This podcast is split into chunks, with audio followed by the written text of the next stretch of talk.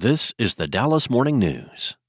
Want to learn how you can make smarter decisions with your money? Well, I've got the podcast for you. I'm Sean Pyles, and I host NerdWallet's Smart Money Podcast. Our show features our team of nerds, personal finance experts in credit cards, banking, investing, and more. And they'll help you make the most of your money while cutting through the clutter and misinformation in today's world of personal finance. You'll get clarity on strategies to help you build your wealth, invest wisely, shop for financial products, and plan for major life events. Listen to NerdWallet's Smart Money Podcast wherever you get your podcasts.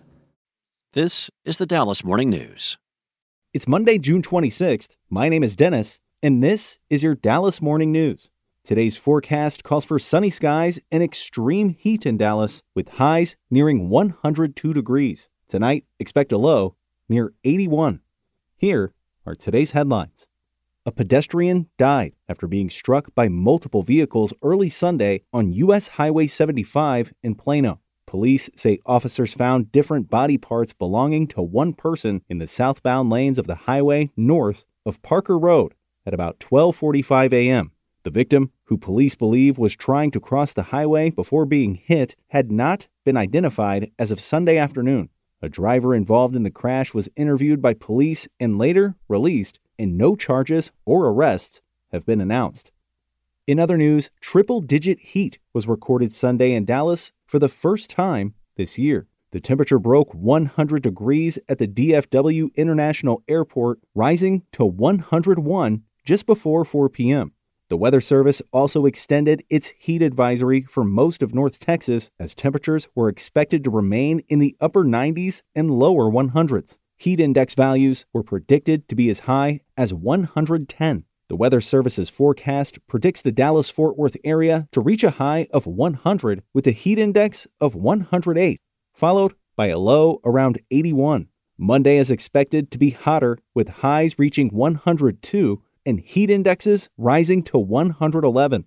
According to data from the Weather Service, Dallas experiences about 17 triple digit days a year on average. The city had 47 days with 100 degree or hotter weather last year, the sixth most on record. Up next, Fort Worth officials said Saturday that one of the city's websites has been hacked.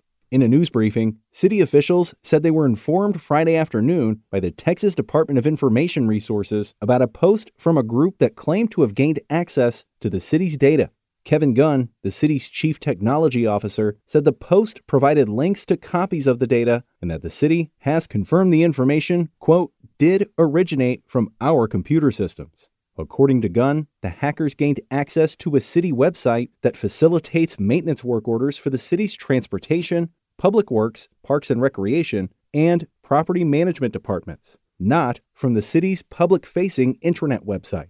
Gunn said the post came from the threat actor SiegedSec, which said in its post it's targeting Texas because of the state's stance on gender affirming care.